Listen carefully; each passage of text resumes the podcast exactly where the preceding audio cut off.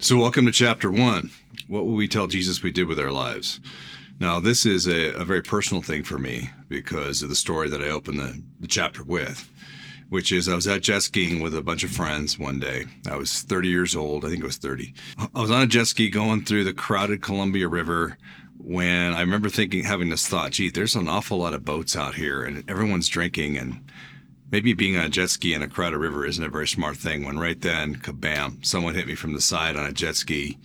Um, launched my jet ski, totaled it, and I ended up in the water. And as, as I was in the water, I had a life jacket on, but I've seen enough trauma as an LA policeman where I realized I was going to pass out any minute. I knew I was going to be bleeding internally from the impact, and I would drown with my head down. And so I found his jet ski and I crawled up on it, and um, he was able to get off find my friends on a boat, come back. I was floating in the water there for quite some time. Get to the emergency room, um, and it was kind of a humorous thing. I mean, I even noticed the humor in it at the time. But as I'm waiting in the emergency room, the nurse just wouldn't take me seriously. That and I kept telling her I'm I'm bleeding internally. I think I'm dying, and uh, she just half an hour taking all these people with sniffles in, and finally they bring me in, and the doctor puts me on a gurney and starts feeling around, and all of a sudden he screams, "This man is bleeding internally.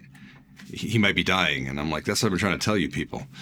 But um, bring me in for a CAT scan, come back out, waiting for the CAT scan up things. I think you've ruptured your liver, and if you've ruptured more than 40% of it, you have five hours to live. And I said, "Well, how will I?" How will I know? He said, Well, your body will poison itself to death. And he left the room. So for an hour, I sat there thinking, do I feel myself poisoning myself to death? And in four or five hours, I might be looking Jesus face to face. And that suddenly has a different effect. I'd faced death many times as an LA policeman, but it was always in a hail of bullets and adrenaline and all that stuff. Laying on a gurney was a whole different ballgame. And lying there thinking, what am I going to tell Jesus when I see, see him? It was interesting because I had been raised really Reformed Baptist ish. So I really had never heard about crowns and rewards and the results of your life. It had ground into my my soul that good works count for nothing. Don't try to do good works. Just you said the prayer and you're in the club and that's it. And that was my theology. But I'd read scripture as you heard on the last episode, for now uh, at 30 years old, it had been 18 years of diligently reading God's word, and I knew it very well. But the, the idea never really struck me that what we did with our lives mattered. So here I am, staring death in the face, or I thought so, thinking, what am I going to tell Jesus when I get to heaven? Which was not any part of the theology that I knew. You see, in my head, ringing around with 2 Corinthians 5.10, we will all stand before the judgment seat of Christ to be judged for the deeds we did in this body, whether good or worthless. Now that that wasn't part of my theology, and that, that verse is written to Christians. So the doctor comes in after an hour says, Good news, dude.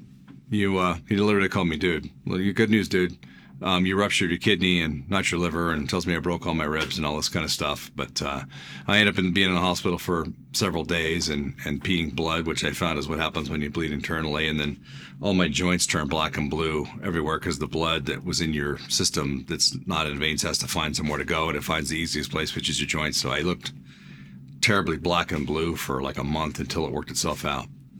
You know, but the two things that really struck me as I laid on that gurney were I had lived a polite Christian life. When I got to the judgment seat of Christ and Jesus said, What did you do with what I gave you? I was going to have to say, Not much. When Jesus said, Who was clothed because of you? Who was fed because of you? Who was converted from the hands of Satan into the hands of the Holy Spirit because of you? And I had lived the good Christian life. I was married, Never cheated on my wife. Was a police officer, highly decorated. I'd done all the right things. I went to church. I went to Bible study. But what impact had my life made on the world? Well, that was an interesting thing to be thinking about when I was on that gurney because it didn't align with my theology.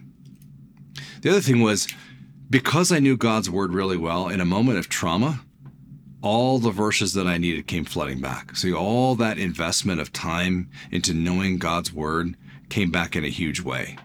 Now, it wasn't a comforting way because I was thinking I might go to, to heaven and find that I had lived a life that was wanting. But God gave me another chance. And you may be asking yourself right now as you look through your life and go, well, wait a minute, if I was laying on that gurney, if I was on the plane and it was going down, what would I be thinking? How would my life measure up? That's what this book is about. So let's get right into scripture. So Ephesians 2 8 and 9 says, if we're saved by grace through faith, and this not of ourselves, that there's nothing we can boast about in our salvation, it is completely and totally according to the Lord. And we'll say that many times because as we go through this, if you came from my biblical tradition, you may start to struggle. Wait a minute, is he saying salvation is by works? Of course, I'm not at all, and I never will, but it still gets to be hard if you come from a certain tradition. Salvation is only by faith through God's grace. Jesus said, if you want to be saved, you need to be born again through belief, real belief in John chapter 3. That is salvation. But it's Ephesians 2 8 9 that says that. And then Ephesians 2 10, the very next verse. For we are God's workmanship, created in Christ Jesus for good works, which were prepared beforehand that we should walk in them. Before what? Before our life, probably before the foundations of time. You and I were gifted specifically to carry out a mission that God gave us to do. So God has a mission that he laid down at the beginning of time for you. He predestined that mission and he's gifted you to do that mission. And one of the problems we find, aside from that truth, is how often are we trying to do some other mission?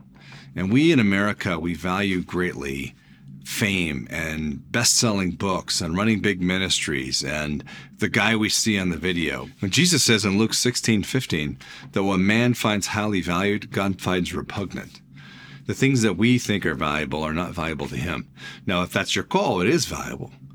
But your call may be to be the best small business owner there could be. It may be to be the best mother or father you could be. You know, Malachi chapter 3 says that God wants godly offspring people who love him. One of the greatest things we can do in our mission on this earth is to raise godly children. And so as you listen to this, it's it's in kind of the Americanized version of, well, gosh, I who am I? I, I don't do the famous thing. God's not asking you to do the famous thing. He's asking you to do the thing that he has for you to do and that he gifted you to do. And those things are all equally valuable. Um, I, I've, I've told the story a few times. I don't think I've told it on this thing, and I may tell it a couple of times, but um, J. Vernon McGee, the great pastor from inner city uh, Los Angeles who grew up in Tennessee, and he's got that great accent and preached years ago.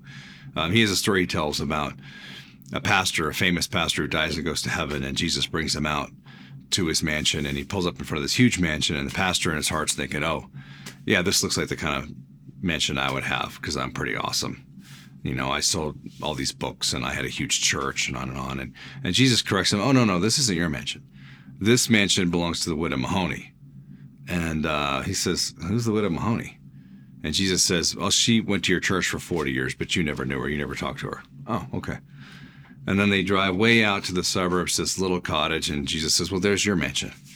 And the pastor is angry and can't believe it. And I was this and I was that and I did all these things. And and Jesus said, Oh, well, you don't understand. See, the reason you had the best selling book and the huge church and that effective ministry was because of the widow Mahoney's prayers. It really had nothing to do with you. See, we, we value the person that we see, the big person, but yet we tend to not value the things that God values so much. He values people of prayer and people of humility and people who pursue Him with everything in them, the people who carry out the mission for which He gave them. And you'll know it because when you're in God's will, you feel peace and inner um, peace that comes from just from Him, that you know you're doing the right thing.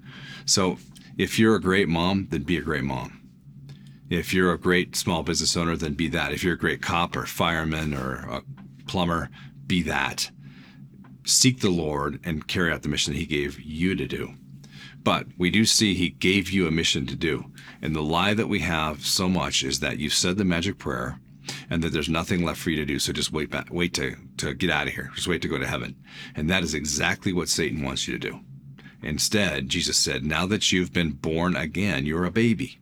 And you're a baby that needs to grow up. And you're a baby that needs to grow up into a man and do man things or woman things be who God created you to be.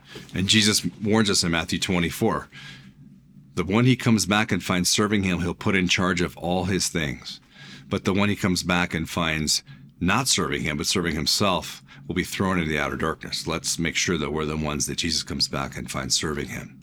Okay, so we know that we'll be rewarded. How will we be rewarded? Well, this book's going to go into a lot of things, but preliminarily, let's go into some of them. And I've written a little summary here on page 11. He speaks of our being rewarded in number one, that we'll receive crowns. There are five crowns that we're going to get into later that we can earn. We really want those crowns. Paul said, I really want those crowns. And if Paul wanted them, then I suspect that you and I should want them too. Number two, we can become co heirs with Christ. All believers are heirs with Christ, but not all believers are co heirs with Christ. There's two different things. If I, and we'll get into this later, but if I um, have a will and I leave a bunch of my stuff and I leave my baseball card set, not that I have one, but a baseball card set to Jim, then Jim is an heir of mine. I gave him my baseball card set. But my kids, they get my estate. They're going to get all of it and share it equally. They are co-heirs. They have a special status. That that's the idea here. So we may receive crowns. We can become co-heirs with Christ. We can reign with him. Jesus said, to the one who perseveres, I will pull up under my throne at my father's right hand. What does that mean? He'll reign with me at my father's right hand. And there's many other promises to reign with him, which we'll get into later. We'll be invited to the wedding feast of the Lamb. Jesus says, Blessed is he who is invited to the wedding feast of the Lamb. That's something that we have to do by our life here. Not everyone is invited to the wedding feast. Number five, we'll be personally congratulated by the Father. Man, I want that, and I know you do too. It's not just the, the idea of the Son saying, Well done, good and faithful servant. There's that too, and that's amazing. But the Father himself will congratulate us. And lastly, we'll receive a nickname from the Father that only he and we know. I mean, how awesome is that? That you know, the father has something that we're known for. And, uh, you know, back in the LAPD, uh, we had a specialized unit that I was on. They were called the Gunfighters. And I remember when Chief Gates saw me, he was being hounded after Rodney King by all the press running by him. And he looked over at me and goes, Gunfighter. And I remember that feeling of the guy, the king, Chief Gates of the LAPD, recognizing me and having a special nickname, Gunfighter. It was such a cool feeling. Well, imagine the feeling of the creator of the universe having a special name that he calls you. Not everyone's going to get that. Just the people who have earned that right. And again, we'll get into all this in detail we'll give you all the scriptures so that you know exactly what we're talking about here. As we, as I said in the introduction, you don't care about my opinion. I don't care about my opinion. We care about the word of God. Uh, in uh, Proverbs 18:2, it says that uh, a wise man values um, knowledge, but a fool just wants to spout his opinion. I, I think that's uh, hopefully I'm not going to spout my opinion in this. There's common themes of those who are awarded. We're going to get into this a lot too as we go along. There's an inclination in modern evangelical Christendom that somehow the one who knows the most knowledge is the most godly, and the one who can win the arguments, and the one who sits in his library surrounded by many leather-bound books that smell of mahogany. Um, this is an Anchorman reference uh, is the is the most holy. I was just talking to a pastor who I, I really like. He he's got a great ministry. He's very intellectual. Um, he wears a bow tie. You have to be smart to wear a bow tie, and um, he's a younger guy. And then I encouraged him. I said, "Listen, guys like you who are intellectuals tend to want to sit in your library surrounded by your books. If you do that, you'll end up isolated." you'll end up very sure of yourself because you're not challenging yourself and you'll end up being useless in the kingdom of heaven. You need to find people who disagree with you and sharpen yourself in grace and in patience with them. If you have something to teach, be patient. If you have something to learn, listen. And he took that advice gratefully, but I'll tell you, there's a stumbling block in Christendom that somehow um, it's all about studying your Bible. It is not. Studying your Bible is important going out and doing what you studied is what's about. We see that the Christian life is about action, not sitting around thinking. So we see common themes of those who will be rewarded obedience. Jesus said, If you love me, keep my commandments. Perseverance. We will see that over and over and over in Scripture. Persevere, persevere, persevere. How many people have walked with the Lord for a time, even done great things, but had a bad ending? Boy, I've known a lot of them. The one who perseveres, Jesus said, will be the one I pull up onto my throne. Number three, suffering. If you love Jesus, if you are a disciple, if you are going after him with everything in you, you will suffer pain. Even Hebrews says that Christ learned obedience to his Father through suffering. If Jesus had to learn obedience in his flesh through suffering, so will you and I. We're promised it. Number four, humility I've said this before humility is a sign of a man or a woman who's in love with Jesus. Humility is a sign of a person who's in love with Jesus.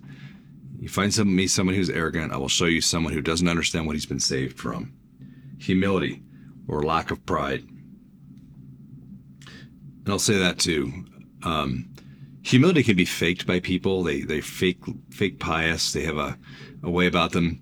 Lack of pride is what you want to look for. And that means I don't have to be on stage. I don't need to be have things on me. I'm content to sit quietly in a room while other people talk. Other people get the glory. That's humility.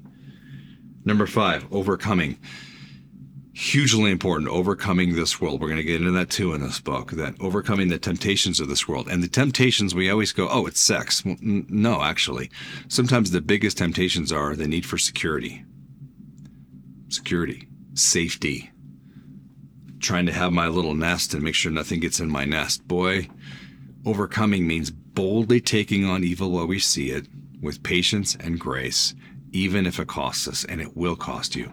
Overcoming this world and the temptations of this world. Faithfulness and love. And love ties them all together, and it's required for the others to have value. If you don't have love, then all the rest of it's pointless. But uh, I would argue you can't really truly have the rest of them unless you really do, do have Christian love. In Revelation 2, we'll talk a lot about the, the seven letters to the churches from Jesus in Revelation 1 through 3. In Revelation 2, in the first letters to Ephesus, the book of Ephesians was written to the church of Ephesus. And, and Jesus has a bunch of really good things to say to the people of Ephesus, but he has one thing against them, one correction. You've lost your first love.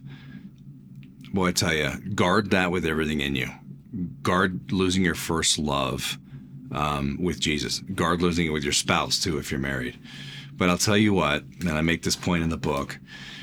If you were forced to do everything with somebody all the time, have, talk to them multiple times a day, go to the movies they want to go to, like the sports team or the sporting thing that they like to have, listen to the music they like, um, on and on and on, just somebody, it would be torture unless you're in love with them. If you're in love with them, it's a delight because you delight in sharing things with them.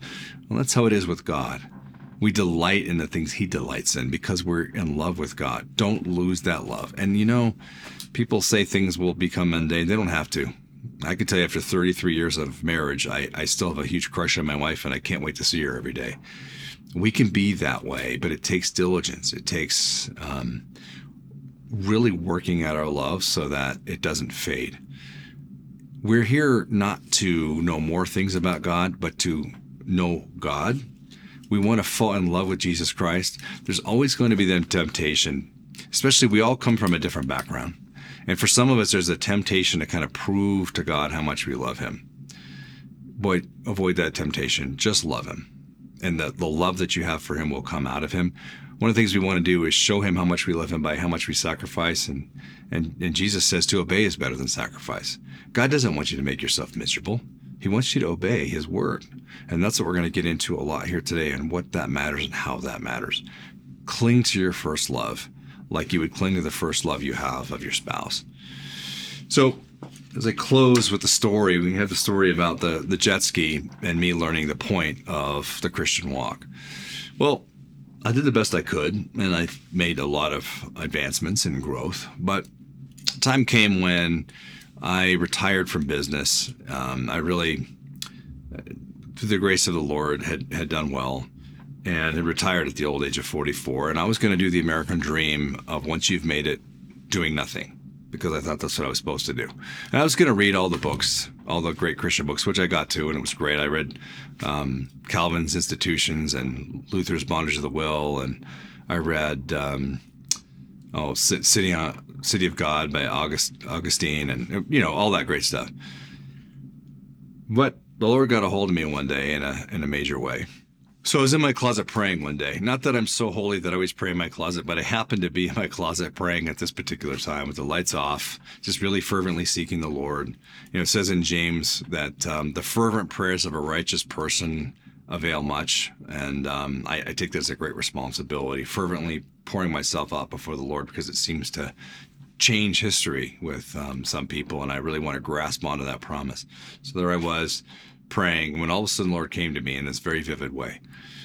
And I heard his voice. I'd never heard him speak to me like this before. All of a sudden, I just heard him say, Ken, I did not put you through everything I did and teach you everything I did so you could ski and hike for the rest of your life, which was my plan. And um, I was shocked, startled, and I said, Lord, what do you want me to do? And he said, Are you willing to be as ambitious for my kingdom as you were for your kingdom? And then it came with this warning of be careful of your answer, it'll cost you your life. And I started to wrestle with the Lord. I mean, I remember saying, Lord, I know that where I'm at is because of you. But I don't I don't want to have to lead people anymore. I don't want to get stabbed in the back anymore. I don't want to get sued and fire people. I'm so sick and tired of all that. And I feel like I've earned the right to take it easy for a while. It was a, a, a struggle. And um, the Lord said, That's okay, but you missed my full blessing. And then I had this. Now I was very versed in the judgment seat, very versed in the judgment seat of Christ. And I had this vision of my life in my little ranch that I was looking at buying, and um, it was a very nice little life. But then I was seeing at the judgment seat of Christ what would have happened had I fully obeyed, the impact that would have occurred in people's lives. And I had weeping and gnashing of teeth because of that. And by the way, weeping and gnashing of teeth in the Near East means weeping sorrow, gnashing of teeth anger. It, we, we tend to put that into going cast into hell and pain. That's not the case. Weeping and gnashing of teeth means weeping and, and anger at a wasted life. And I had that. Just oh my gosh, I wasted all that God gave me. Basically, I was being given the choice of were you going to carry out the mission I had for you at the beginning of time, or are you not? And I still wrestled with him for two hours. It was not a light decision because I didn't know what cost your whole life meant exactly. And I wasn't sure I wanted to know. After two hours, I said, Lord, you know me, you know my heart, and you know whatever you want is yours. And he said, I'll tell you what I have for you when you're ready and I didn't hear from him again for four years. So, being a type A type of a guy, um, suddenly reading the books and skiing and hiking wasn't as fulfilling as it was. I had this mission that God had put out there for me, and what was it? And He wasn't telling me. I've learned that God's favorite word is wait, by the way. Um, I'll get into that in a minute, but I went to my wife, who's really a, a prayer warrior, and I said, Elliot, um, I had this thing, and It'd been like a year. I don't know what God wanted me to do. And she said, Ken, I keep praying for you and I keep getting the same word. Wait. I'm like, I don't like that word. Can you come up with a different word? You know, wait was the word. So finally, I took a thermos full of coffee and a sandwich and I hiked up to the top of this mountain in Colorado. And I sat there in the morning and I said, Lord, I'm going to sit here and read my little New Testament with the Psalms in it and I'm gonna eat my sandwich and drink my coffee and watch the sun come up. And I'm not leaving here until you tell me what we were talking about that day in my closet. And I remember saying, Lord, um, if the sun goes down and it gets cold out, I don't know what I'm gonna do, but I'm gonna sit here like a spoiled child until you talk to me. So I opened up the Bible and I looked, and the first thing I came to was Psalm 27 14. Wait on the Lord, be patient and strong, and wait on the Lord. And so I just started laughing. And I thought, okay, well, thank you, Lord. You gave me an answer in five seconds. and uh, it really did feel like the Lord and I were sitting there laughing, and He was just saying, Ken, I got my plan for you. I won't go into all the rest of that. It's not for this book or this story, but the Lord's mission has come true, and it has been an amazing call, and it's been great. Um, I will say that as a th- free bonus, it's not in the book, but there's a voice of Satan and the voice of the Holy Spirit. And we were all born, every one of us, naturally understanding and hearing the voice of Satan because we were born as children of Satan in sin. And so that voice we've heard on the outside. And if you really learn to listen, you'll know it's not you. There's a lot of things that things pop into your head that you think is you, but it's not you. And you can learn to know the voice of Satan and then learn to know the voice, of the Holy Spirit through a couple of different ways. First of all, the Holy Spirit's voice is quiet, and we, we learned that with the voice with the life of Elijah. It's quiet and gentle, and it's harder because we're not instinctively there to hear it. You have to be walking in the Lord to really truly hear the Lord. But I'll say this: the voice of Satan is always in a hurry. Go, go, go, go, go. You need to get it now. You need to buy that car now. You need to buy that house now. Someone else is going to buy it. You better hurry up, hurry up, hurry up. And the, the voice of the Lord, favorite word is wait. Wait, child, I'm doing a whole bunch of stuff. I'm moving lots of pieces together. And by the way, you yourself aren't even ready yet. So just hang on and we'll get there. in my time. It's hard for, especially if you're type A like I am. Number two, the voice of, of Satan always elevates self. It's always about your ego. And the voice of the Lord is always elevating the Lord Jesus Christ, which means it always results in your humility. I can't tell you how many people come to me and say, I heard from God, and and the next sentence is how they're going to be great. I'm supposed to do this. I'm supposed to, you need to give me money. I need to be the big man. That is never the voice of the Lord Jesus Christ. Never. I'll repeat it again. Never. God's voice is always about humility, humble, wait, patience. The last thing is, and you might have guessed this, when Satan's voice always brings anxiety. It always brings in you this thing. I got to hurry up and move. I got to be the big man. They better look at me. They better worship me. I got to buy this. I'm going to go into debt. How dare my wife say that to me? Always brings anxiety and division. And the voice of the Holy Spirit always brings peace and unity. Well, I just added that little piece at the end of chapter one of the book, but hopefully that was a blessing for you. And um, I'm looking forward to going over chapter two with you next.